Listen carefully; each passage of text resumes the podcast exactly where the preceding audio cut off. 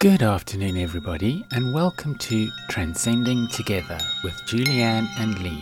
When I came out, I found such power. Everything about me changed physically, emotionally. I felt so much more comfortable with myself.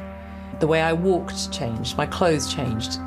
Good afternoon, everybody. Well, of course, that was the incomparable Kathleen Stock talking on gender wars last Tuesday. Now, this has obviously caused a lot of discussion and debate over the last week, and obviously, this is something that we need to have a conversation about. So, Lee, did you have a chance to see the program? Yes, Julie, I did, and my blood was boiling afterwards. You know, the whole program I thought was was quite biased and intended more to portray her point of view than anyone else's. She wants that on the one hand for herself, but nobody else is allowed to be themselves. And I found that that quite rude. Yeah, she's the victim, isn't she? That's definitely how it was portrayed. I felt a bit confused because I'm a cisgender woman but I'm a lesbian woman. And I felt very confused because, like, on the one hand, the stuff that they were saying about women in general made sense to me, but their argument about why trans women aren't women didn't make sense to me at all. It was just the programming that you've been through that you think in this one particular way, that you can't see the other side of the coin, that you can't see the other person's perspective, they can't see the trans person's perspective in this. So I was feeling quite confused. Yeah, I think that's an interesting point because the only trans person that actually gave any platform to was somebody who, by their own admission, doesn't really mind whether they. Per- well, they present themselves as trans, but they don't seem to recognize. To me, it was just a bunch of older generation people waxing lyrical and making comments and the youngsters, the young people who had the most to say, were treated with the least amount of respect by the program. And I think that was the bit that really bothered me. And the narrator did actually say at one point that young people have a different perception around gender. And we have to be sensitive to that fact. And as the older generation, we have to be sensible about it and we have to listen to them. And these aren't nine year olds, these are Oxford University students. They're some of the brightest intellectuals in the country. So I find that extremely disrespectful of the younger people to talk down to them in that way. One of the notes I made when I was watching the program was the reality is, for as long as we live in a structurally binary society, there is only the choice between male and female. And there were conversations that sort of came up around, you know, what bathrooms to use and so forth. And the fact of the matter is, you only have mixed gender bathrooms or male or female and not everywhere has gender neutral bathrooms, and it's not a problem ever. But the reality is, if you go to gym, you're only presented with two changing options. And I personally, in the past, have thought to myself, well, I could ask the, the gym if I could use the disabled bathroom. But then I'm thinking, no, because I'm not disabled, and that's disingenuous. There's the word again. We're going to do a word count on how many times I say it. It's disingenuous to disabled people.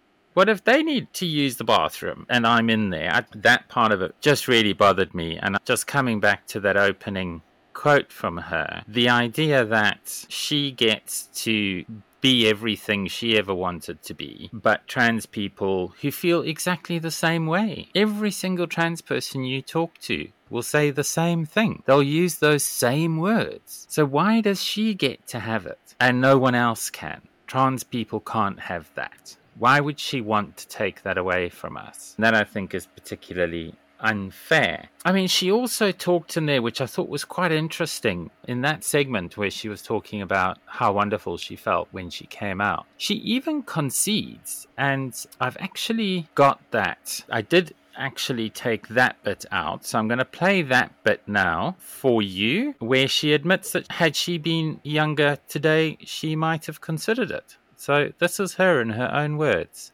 I know I dress like a man, I get haircut like a man, and sometimes people think briefly that I am a man. And I don't mind that. I know I can't I know I'm a woman and I don't think I'm a man.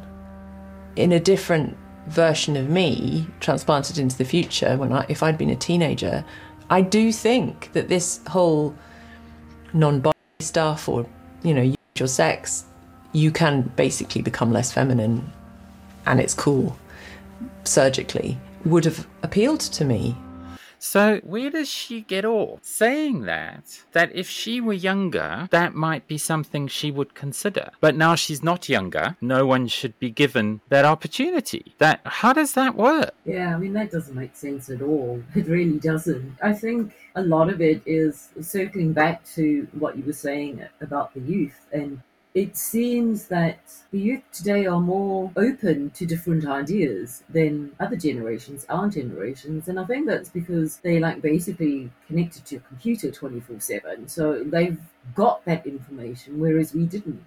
Yeah, they've grown up in a completely different world to us different world, absolutely different world. So I think we do need to be more sensitive about the youth today because that's probably why it seems like all of a sudden there's more transgender people and non-binary people. It's because of the information that the youth have got and, and almost that maturity that comes in a little bit sooner than our generation has ex- experienced it. So for her to say, you know, perhaps if I was younger, in a different generation, it might be appealing. Well, that's probably why it's appealing to the vast majority of the younger generations. And that's why it seems like all of a sudden being transgender has become like an epidemic because seems like everyone's embracing a, different point of view about it.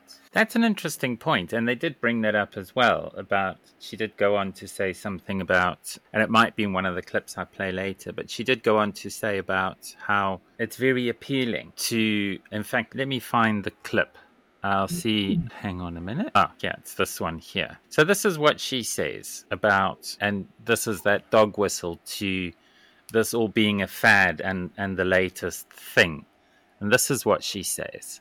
My concern is that this has become such a popular narrative in the last 10 years in the culture that there are people transitioning who, where this is not the right story for them and it won't ultimately be the right story for them. And then there will be irrevocable harms that they have done to themselves along the way that they can't take back. So that's one big worry. So this talks to the whole myth around detransitioners, and there's thousands of detransitioners. And again, that is a dog whistle to the most violent anti-trans people because that's exactly the messaging that they put out there. So she's been very sly here because she's she's coming across as, as so reasonable, but it's a dog whistle. It's something that's going to trigger the likes of KJK mm. and the, the more vociferous gender critical side of things. I see we're coming up to a break, so we're just going to take a quick break. And then when we come back, I want to just talk about that a little bit more. See you in a bit. Oh, I love this. We continue in moments. This is good. Yes, yes. You're logged to Trans Radio UK. Many website owners don't like their website hosting company or support provider, but are too scared to move to someone else in case they lose their site or it affects their business. Based in Telford at Purple Prince Media, we will move your website to us free of charge with the best support possible. And if you're looking to start up a business, we're also here to design and build your website from the ground up with unbeatable prices on web hosting and dedicated servers. We're also certified Magento developers, which is the world's biggest e commerce platform. So, rest assured, your online business is just a click away. Drop us an email on hello at purpleprince.co.uk or visit purpleprince.co.uk to get started. Purple Prince Media, the local website company. Win £25,000 and help truck listens at the same time. Enter the Rainbow Lottery and click Truck Listens as your chosen organisation. And not only can you win £25,000, 50p of every ticket purchased will go to Truck Listens. Please see www.transradiouk.com and click Win £25,000 for more details. Ever thought about having your own radio show? Well, now you can, as we're looking for presenters to join our team. No experience is needed and minimal equipment required. For more information, email info at transradiouk.com. Trans Radio UK. Tune in via DAB in Ireland. Download our app via your smart speaker or online at transradiouk.com. Malcolm here Don't go anywhere as we bring you some more trucking, great music, and chat here on Trans Radio UK. Welcome back, everybody. So, we were talking just before the break about the extent to which Kathleen Stock was sending up these little dog whistles to the gender critical people out there. And I want to loop back a little bit and ask you something. So she's saying that she would find it compelling were she older, uh, younger. Now, being a lesbian yourself, where are you in terms of that? I mean, have you ever questioned your gender? I, I've not questioned my gender, but let me tell you a story about my, my childhood growing up because certainly if I was growing up now, life might look a little bit differently. So, growing up in apartheid era South Africa in 1980, you know, I think not many people knew what gay was and, and things like that. But uh, when I was when I was young, and it started right from you know when I was a toddler, I did not want to be a girl. I wanted to be a boy, and the reason why I wanted to be a boy was because they had so much more fun than girls. Girls had to play with dolls and they had to do sport like netball and hockey and things like that. Whereas boys, they could play toy guns and toy cars, and they could play proper sports like rugby and cricket and soccer. And I just wanted to be a boy because I thought they had so much fun. I didn't want to wear like pink frilly dresses and go shopping with mother and off I'd go to the boys department because their clothes were so much more comfortable and things like that. And obviously, again, nobody really knew about such things like this. I was just labelled a tomboy and she'll grow out of it. It's just a phase that she's going through. And then I think I kind of did because, you know, I, I got some hormones going through my body and, you know, following society's norms, you're supposed to like boys. And I went, ooh, don't like boys so much anymore. They're not so cool, you know. I much prefer girls. But I never really wanted to permanently change into a boy. I just thought as a younger child that they had more fun. And then when I was at a, you know, my teenage years, I really didn't like boys so much, and I started to pay more attention to girls. So I guess within yourself, how did you feel? So you were happy being a girl who liked yeah, girls. Yeah, absolutely. But I think had I been born now and displayed those kind of attitudes or whatever, probably would be a lot different, you know. Perhaps I had informed parents and they would encourage me. Oh, yes, darling, you can be a boy, kind of thing. But it was just laughed at. Oh, look at Lee, she's a tomboy. Look at her climbing a tree. But yeah, when when I got to a sort of like more mature teenage, and it was like, no, I'm I'm happy being a girl. I don't mind that at all. And yeah, I really like girls. so, what age do you think you were when you sort of realized? So, so are you saying that when you were pre-pubescent, you wanted to be, you identified more with boys? Yes. But how old were you when you had this realization? You say a mature teen, but like, what are we talking here? Yeah, well, 15, I think, 16? I think probably from about 15, 16. And I think a lot of it had to do with like societal pressure because at that age you're supposed to like boys. That's the normal thing. And I did try. I tried very hard, you know, to fit into that mold of you must like boys. And it just, you know, it wasn't my cup of tea. I, I knew that that wasn't me. That wasn't what I was supposed to be. You know, it was the girls that got my attention.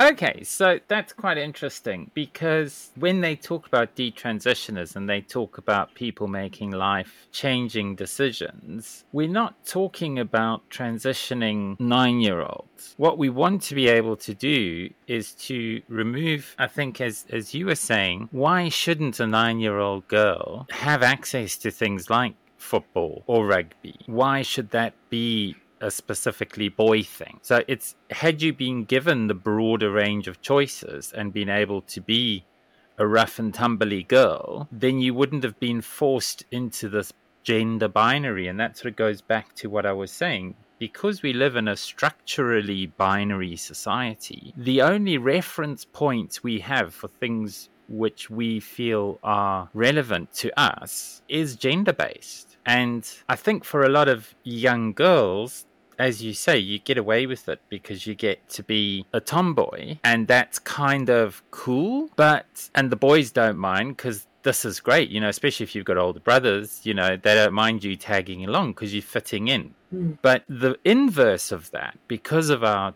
our structurally binary society, for a boy to identify with things which are typically girly, that is completely unacceptable. And that's you being, what's the right word? Oh, well, to be blunt, you know, you're a sissy. Yeah. And that's diminutive, it's negative. It has a negative connotation. Whereas girls, you know, there's a there's a lot more flexibility. But we're talking about prepubescent prepubescent. We're talking about primary school level. The reality is, and if anyone bothered to read the research or do their own research, they would come to realize that the majority of trans people have been confused their whole lives to a large extent in retrospect. So I can look back to when I was prepubescent and I can say, yes, I definitely had the markers of wanting to be a girl. But equally, that could have been, and I did ask this question myself, that could have been a consequence of me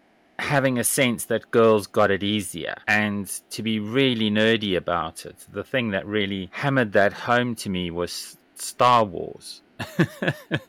because Luke got sent to a vapor farm in the middle of a desert and Leia got to be a princess in a palace. Princess. So so I did when when I was when I finally got to learn about what is trans- transgender and I was 40 years old when I finally discovered that this is what this thing is. In retrospect looking back I can see that those were the things that that were markers or telltale signs if you like. But it really only came I mean the dysphoria I felt uncomfortable as a youngster, as a in primary school. But when I turned so 14, 15 years old, that's when it really struck. And obviously it's it's the pubescent phase because that's where your body is starting to change. And Mm. Katie even referred to that in the documentary where she talked about this idea that your body's out of control. Your body's changing, but it's not changing in a way that you're comfortable with. Your voice is breaking. I, I used to love it when I was younger because I could answer the phone and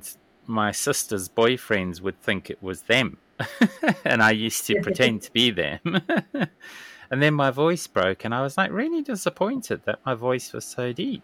And for those who know me, they know that yes, my voice is still deep, but it was deeper than it is now.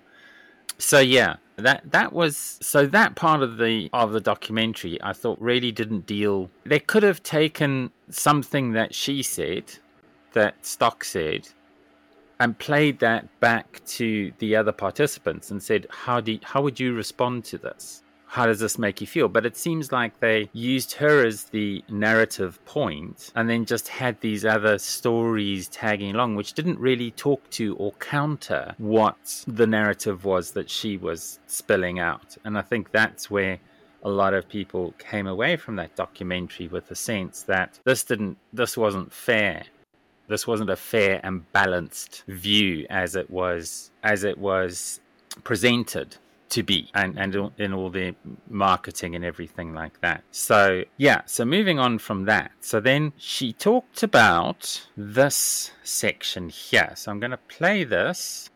We have a little discussion about it and then we think we're approaching another break. But let's let's play this bit and then i will come back to you We'll talk a little bit about it, go to break, and come back and talk about it some more. The level of toxicity now and misunderstanding that's out there is just huge. We didn't have to be here. Now, disingenuous. Number three. Check that. The only reason we're here is because you started it. I'm sorry, Kathleen Stock you your side started this war. It's like Russia getting upset when Ukraine bombs Moscow. And it's like, well, who started it? And this is the thing. We weren't everybody I kind of feel like until 2 years ago everybody was just kind of okay. Everybody was getting on with stuff. Trans people had what they had. We were using bathrooms. We were enjoying being integrated into society as women. We didn't start this debate, as they call it. And since Channel 4 have chosen to use the word wars, we didn't start this war. We didn't throw the first stone. So, so no, that's on you, Kathleen Stock. That's not on trans people. We haven't made this debate toxic. You have. The likes of Kelly Jean, J, whatever your name is this week, you started this by sowing fear, uncertainty, and doubt into the population. And now you're putting it on us. You're blaming the victim, which is really ironic considering how it's a cornerstone of feminism and women's rights that women, for their lives, for, for all of history, have been victim blamed. You shouldn't have worn that short skirt. You shouldn't have made yourself look so pretty and sexy. What were you doing walking home alone at night? You've decried that. You've fought against that and you continue to fight against that. And now you go and do it yourself? Oh, we need to go to a break before my head explodes. Be back after Oh, I love this. We continue in moments. This is good. Yes, yes. You're locked to Trans Radio UK. Are you trans and non binary and feel like drugs or alcohol are impacting your life negatively? Why not check out Trans Sober? We're a grassroots peer support group for the community by the community. Find us at www.transober.org and join us online or come to one of our weekly drop ins. We also offer other useful resources. Looking for business cards, flyers, in fact, anything in print? We can help. Digital format specialists www.printsmart.uk.com. Think smart, print smart. Did you know you can advertise with us for less than a pound a day? Call 0207 856 0584 or email sales at transradiouk.com. Trans Radio UK, a global radio station the whole LGBTQ plus community can be proud of. Are you looking for an intimate and affordable graphic design service? Are you an indie author needing help to publish your book? Theodora Rosenberg is here to help. With packages for marketing, publishing, and branding available, you're sure to be satisfied. Find out more at authortheorose.com. Trans Radio UK is on right now. Across the UK and beyond. Now, now, more of the music you love. Trans Radio UK. And we're back. So, have I calmed down? Hmm, not so much. What What's your take on that perception that somehow we, the trans people, are responsible for this war that's I think broken an, out? yeah, I think an, an interesting point that you mentioned is like two, three years ago, there wasn't this the so-called war out there. Once people got along, did what they needed to do, and people just minded their own business, and then suddenly, out of almost nowhere, it's just exploded with all this toxicity, and I find that quite interesting.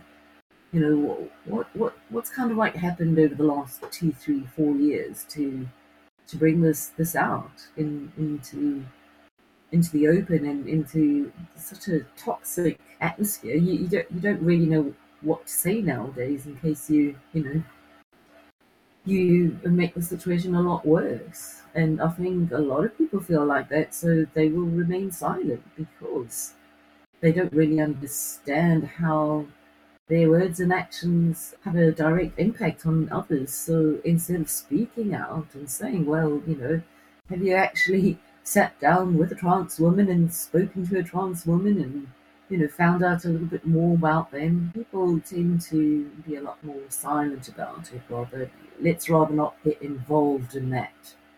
And I think that's that's quite hard because I think if people were a bit more open to hearing the other side, but hearing the other side from the other side, not from what the media portrays the other side be, you know, I think that's a really good place to start. Just find out for yourself. Yeah, I wonder if she's ever. She she likes to position herself as the reasonable party and has and creates this impression that she's never had a reasonable discussion with a trans person. and I'm like, well, have one with me then. You know? Yeah, absolutely. Here we go. I'm calling out. I doubt you listen to Trans Radio, but if anyone out there knows Kathleen and knows how to get hold of her, I would be more than happy to have her come on the show and meet me and you. We can have a polite conversation because apparently that's what she thinks is lacking. I think it comes down. I the way I see it is there's a chronology to these events because so the David Cameron Tory government was a coalition with the Liberal Democrats, and I think to a large extent the Liberal Democrats were a bit of a softening effect on the worst excesses of right wing Toryism. Then we had Brexit, and Brexit coincided with Trump. And that to me is kind of the tipping point.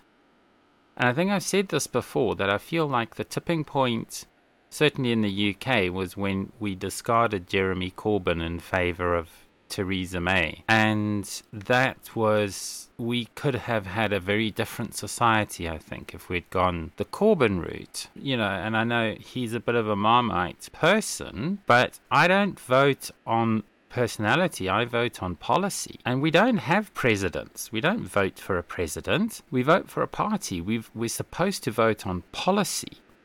So these people who are saying, oh, you know, I've always voted Labour, but I just can't stand Jeremy Corbyn. I'm like, well, it doesn't matter, mate, because he can only do as much as his cabinet lets him do. So he wasn't going to be an autocrat, not like Donald Trump, not like Boris Johnson. And I think the reason why it's got so toxic is because the Tories have lost control. They have no idea what to do about Brexit. And here we now sit with the economy in tatters, and all they can think to do is deflect. And it's the same with the right wing in, in America. So we are standing shoulder to shoulder with our old American allies, but this time, unfortunately, we're the bad guys. To use, to quote do you think maybe we are the bad guys? Sorry about my very bad German accent there. And I'm not culturally appropriating, I'm quoting from the movie, from the TV program. So, the next thing that they went on, or one of the things that they talked about, which I want to highlight, is this part where Julie Bindel, Biddle, can't quite recall, don't really care. This is what she had to say. We will treat trans women with dignity and with respect. Now that's interesting. Hmm. So where does this fit in? Every fetish out there comes under queer, and they ask, like what? And I tell them everything from autogynephilia, bestiality, domination and submission, sadomasochism, transvestites, transsexuals, ladyboys, torture, voyeurism, paedophilia, sex with minors, the ultimate goal. The manipulation and control of the taking of innocent children. That is the queer theory. Groomers! Groomers! Groomers! Groomers! Groomers! Groomers! Groomers! Uh, yeah, that's respectful. so now we are responsible for everything that's wrong with the world? I mean, that is not respectful. Mm. No, I, I know they didn't feature this person, but maybe they should have. You know, if they wanted to be balanced, the reality is KJK has a massive platform and makes a lot of noise. And I have to think to myself, if they were truly, if Channel 4 truly in, wanted to do a balanced report, then they would have included stuff from KJK. Surely they didn't platform anyone on the other side of the debate who has an unreasonable position. I mean, what do you think, Lee? Yeah, I mean, I think just going back over what we've already spoken about, it, it wasn't balanced at all. It was kind of paying lip service to to everything and to use to use one of your favorite words, very disingenuous. Oh, that's one for you. You're falling behind. I'm falling behind. It's a good thing this isn't a drinking game. but yeah, I mean, it would be yeah, a very sad it's... drinking game, considering neither considering neither of us. Neither of us drink. Have a shot of True. water. a shot of water. But yeah, I, I think I think it was just pay, paying lip service. I think it was very one-sided. I think it was showing Kathleen Stock as as the victim because you know she's had to give up her career because she stood on her her principles and you know it's she's she's the one that's had to so yeah i don't think it was balanced at all. Yeah and i mean she was going on about how she's been cancelled and that cancel culture has gone too far. And i'm kind of that really irritates me because so so she was talking about she's the the debate she was supposed to have at Oxford was supposedly about the right you know it, it, do we have a right to offend people? And for me the right to offend someone goes hand in hand with the right to cancel them because if somebody has unreasonable views then why not? You know, I would rather know what they think. I would rather know. I think Katie mentioned this. She would rather know that so, that wasn't Katie. Maybe I'm crossing it over with something else I watched. But I mean, likewise, I would like to know if somebody really hated trans people so that I could make an informed decision about whether or not to actually allow that person into my space and to listen to them and I talked a, while, a few weeks ago about those YouTube channels where I really liked the content, but when it turned out that the people behind it were complete right wing ravagers, I cancelled it. I mean, I didn't make a song and dance, I just unsubscribed because I don't want that in my life. And so for me, the right to offend and freedom of speech comes with the right to cancel someone if their views are abhorrent. And I love that they're always on at us about cancel culture. Whereas if you look at what happened with that beer company, and I won't mention the name because they don't pay any sponsorship, but a beer company sponsors a, U- a TikTok influencer. And the next thing you've got videos on YouTube and on TikTok of people shooting up cases of these beers with AR 15s. How is that not cancel culture? How are they not canceling? We're never going to drink this beer again. Take that, you know, Anheuser-Busch or whoever the, the brewer is. We're never buying your beers again. Well, isn't that cancelling? And our good not so friend Sharron Davies, who I shared a platform with, unfortunately not together, late last Friday, which you can listen to that interview on tigergirl.substack.com. And, but I was basically brought on to kind of give a counterpoint to Sharron Davies, hot on the news of cycling banning trans women. And, but Sharron Davies threw out all her sports bras from this particular manufacturer because the same TikToker had been sponsored by this particular brand. And I think that's cancel culture, don't you think? And if you drink a particular type of beer, you're going to turn into a transgender person, then don't drink that beer, whatever you do. Don't anyway. But that's your choice. It's freedom of association. You've got the right not to purchase and, and have those things, right? You know, so don't buy them. It's absolutely fine.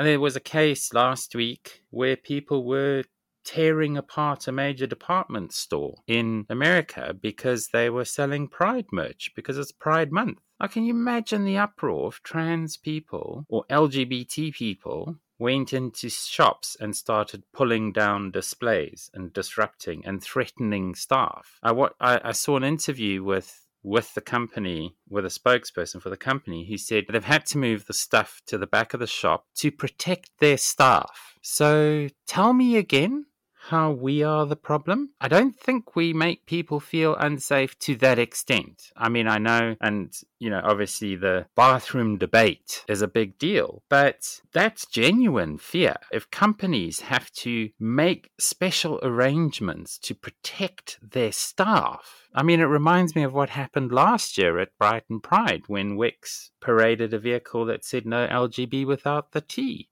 And the Kathleen Stock side of the debate went absolutely mental about that. So, no, you don't get to say, and, and they were saying, oh, you know, never, never, never buy anything from Wickes. And ah, oh, Wickes, you know, do you know lesbians are the biggest DIYers out there? so now, ha ha ha, you're going to lose all our business. How is that not cancel culture? But I don't, it's not cancel culture. What it is, is it's people have a right of association.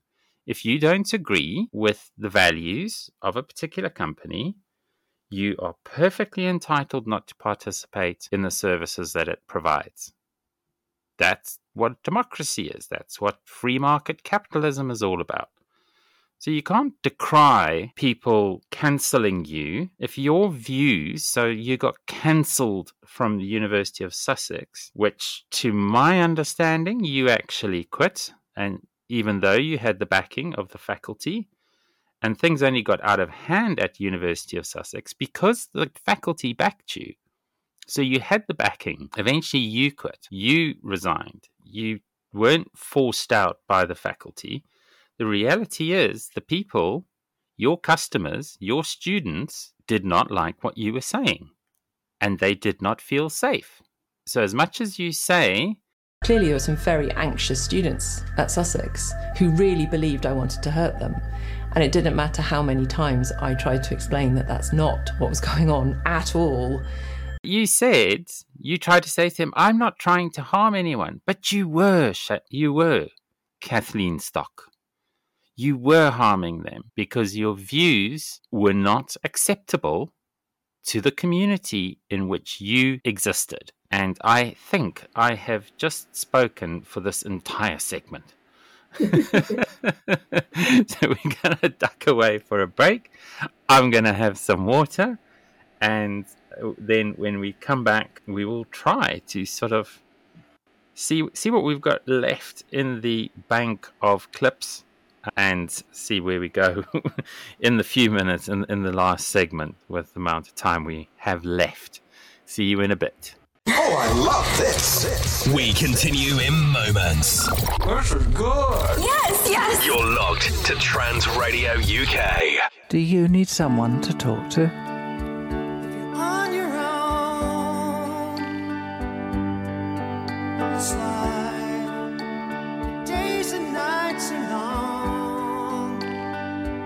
Feel you have no one that will listen.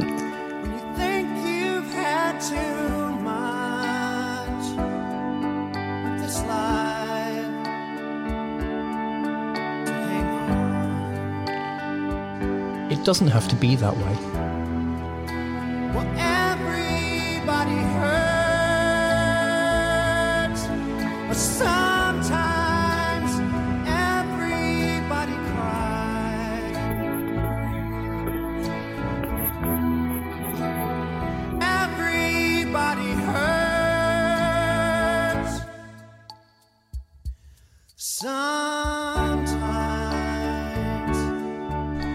Lessons, because everyone needs to talk sometime.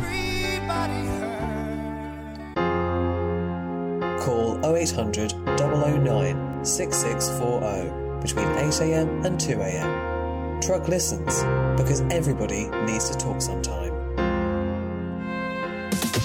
Did you know we receive no funding here at Trans Radio UK? To keep us on air and growing, we rely on donations. To donate, please head to www.transradiouk.com and click the link. A regular payment of £20 will see you become a partner of Truck. Other options are available. Email info at transradiouk.com for details. A big thank you from all the team here at Trans Radio UK. The world's largest radio station for the trans community. Trans Radio UK. Hi, everyone. We're back. So, I was just chatting to Lee over the break and I was having a look at the number of clips that I actually pulled from the the TV program, and I don't think we're necessarily going to get to all of them. I guess you probably need more than an hour to unpack all the the lies and half truths that were spoken about on that particular program. One of the things that did come up, which I thought was particularly valid, not on their side, but I think it's really important that we talk about it because this is something that they, the gender critical side of this war, this is the card they play. And it's about sowing fear, uncertainty, and doubt. FUD. And fear, someone once told me, is false expectations appearing real. So I thought, let's actually have a look at the reality of the situation. Now, there was one quote which I'm going to play quickly and then I'm going to talk to you about these stats. So, this is the clip, and this will unfortunately be the last clip I think we'll have time to get to. But let me just play this one. The sad fact is that most abusive men are in people's homes, are people they know, are people they work with, or are in institutions alongside. Abusive, sexually violent men do not need to transition to live as trans women in order to be sexually violent to women and children. Sadly, that is a daily occurrence. So that really got me thinking about okay, so that's what they accuse us of is that we are this threat. So I went off and I decided I'm going to do some research on this. So they said on that program that trans people are 0.5% of the UK population. So I did a little Google search and I looked for violence and sexual offences. Now, the only data I could really get to was for England, Wales, and Northern Ireland. I don't know why Scotland was excluded from that. But in 2022, and these are official figures, the total number of violent violence and sexual offences committed across the three countries was 2 million and 80, 2 million 85,675. So if violence and sexual offences were proportional to the proportion of transgender people in British society, that works out to 1,043 of those offences statistically would have been committed by transgender people. So I then went off and I did a search, and funnily enough, the one piece of research, so I did a search for violent and sexual offences committed by transgender people. Now, fun, it was really nothing really came up on Google except the article paper which was submitted by none other than Kathleen Stock to Parliament in order to convince Parliament not to change the Gender Recognition Act. So this was back in 2000 in 2021, I think was the date of this particular thing. Now, they quote this statistic. Ministry of Justice stats show that 76 of the 129 male born prisoners identifying as transgender in the prison system have at least one conviction of sexual offense. And they extrapolate this out. They basically say so 36 convictions for rape and 10 for attempted rape. So that's 46 across the entire United Kingdom. So that's Ministry of Justice. So that's the entire United Kingdom, 46, as opposed to the 1,043 we would have committed if it were representative of our percentage of population. Conversely, again, according to government statistics, 2,630 hate crimes against transgender people were report, were recorded by the police in 2022, an increase of 16% from the previous year. What do you think about that, Lee? Yeah, I mean, I think um, there's uh, that old saying: there's um, statistics, lies, lies, damn lies, and statistics. Damn lies and statistics. Yeah, and I think statistics can be used in, in a way to support your uh, biased point of view. And uh, I think you know, I think to sum it up, what you what you're trying to say there is that most studies have shown that there is no correlate between having um, inclusive bathroom policies, as one example, and the increase in, in safety incidents. Um, I think it's it's more a case of if there are any incidents, it's it's rather that the transgender individuals themselves are facing harassment and violence in these places, but it's never portrayed that way. It's always portrayed as the sexual predatory men who are now dressing up as women. Yeah, transgender people are statistically more likely to be the victim of a crime than to commit a crime. That's what those stats say to me. And I thought it was quite interesting because in the break, Lee and I were talking about a conversation her and I had had a while ago where we were talking about whether or not trans women should be have access to trans to female hospital wards. And um, basically, what I said to Lee is, um, so I'm going to ask her again. I'm going to put her on the spot, and you've got to give me the answer you gave me. Okay? I will. Yeah. So I said to Lee, okay, who do you think is the most? In, you're in a ward. There's a trans woman in there. Who do you think is the most dangerous person in that room? So the choice was there's a transgender patient, right? Yeah. And a transgender nurse. Who do I think is the most dangerous person in the room? And my answer was, and I'm just being honest, I had a problem with the transgender patient who was 70 and just had her appendix um, taken out, but not the nurse. That was Yeah. okay to me. That was okay to me. I didn't have a problem with that. Yeah, which is interesting because what I said to that was that the nurse has more access to your physical body than the other patient who's had their appendix out. The other patient who's had their appendix out, all they're trying to do is get better and get the hell out of there. No one wants to be there. And statistically, nurses, historically, and this isn't, I'm not being horrible about nurses, I'm just saying, um, there have been nurses who have been serial killers. So, you know, other than the fictitious um, character in the Hannibal Lecter films, and that person wasn't really trans either, he just liked to wear the skin of the woman he killed. Um, statistically, you're more likely to be hurt by the nurse, intentionally or otherwise, because also, let's not forget, our NHS is under so much pressure that there's a very good, not a very good chance, but statistically, you're quite likely to be given the wrong medicine. So you, you're more at risk from the nurse, be they trans or cis, than you are from the, another patient whose only thing they want to do is get better and get the hell out of there. So we, we thought that was quite interesting. We thought we would replay that little conversation that we had.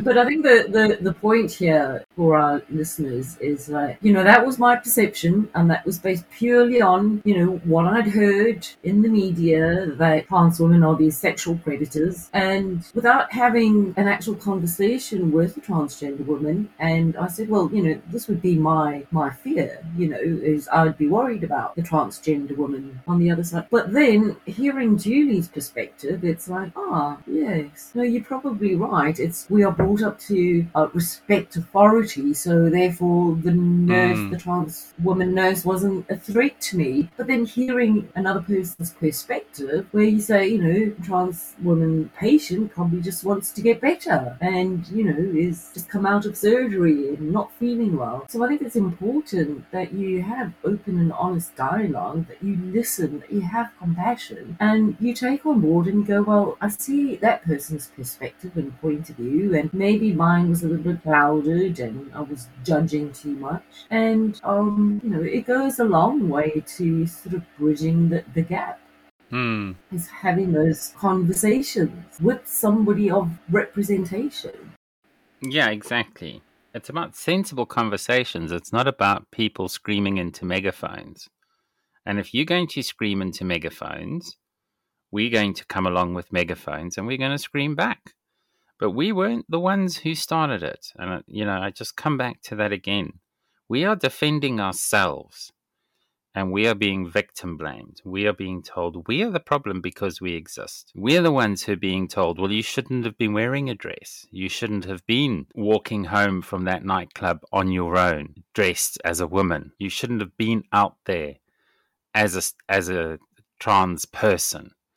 And it's the same thing they say to gay people. They say, well, what were you doing out there so late at night in an area that's known to be unsafe for, for gay people? You're like, well, so I'm the fault? I'm at fault? No. So, yeah, this has been a really interesting conversation. It's just unfortunate. I guess an hour isn't enough time to totally unpack everything about that particular TV program. I think Lee and I both agreed. We watched it separately and sort of came back together to have a conversation about it. And it was not balanced. It was definitely somebody at Channel 4 got got to and decided they were going to do something for their dear friend Kathleen Stock. And I think that's what it was. And it goes to the fact that the trans community lacks platform, we lack political coverage, we lack media coverage. Nobody's willing to listen to us. For my own part, I have a few journalists who have been particularly open to having conversations with me. And the irony is that one is from the Telegraph and the other one's from the Times. So go figure. Pink News often talks about me, but they've never talked to me. So if anyone from Pink News is listening, maybe next time you talk about me in Pink News, you might just want to reach out and have a conversation with me and get it from the horse's mouth. Yeah. I'm not sure if that was a horse or a sheep. I'm going to play us out of this segment with probably the clip of the night, which was when Cass completely nailed Kathleen Stock. So I'm going to play us out with that. So I'm going to say goodbye from me. And goodbye from me. Stay safe and keep spreading the love. In love and light. See you next week. The first thing it's vital for me to do is to clarify my exact stance on this debate. The environment for trans people, in particular in the UK at present, is abhorrent. And the hatred perpetuated by certain people in this room should be a damning indictment on them. And now, it's obvious from the lineup of this debate that this discussion is unavoidable.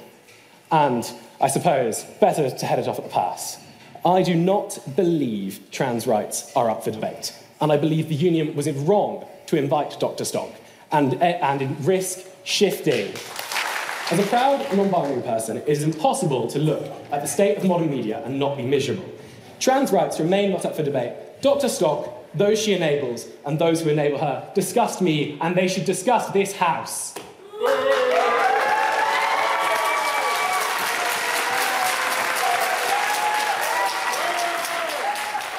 the world's largest radio station for the trans community. Trans Radio UK.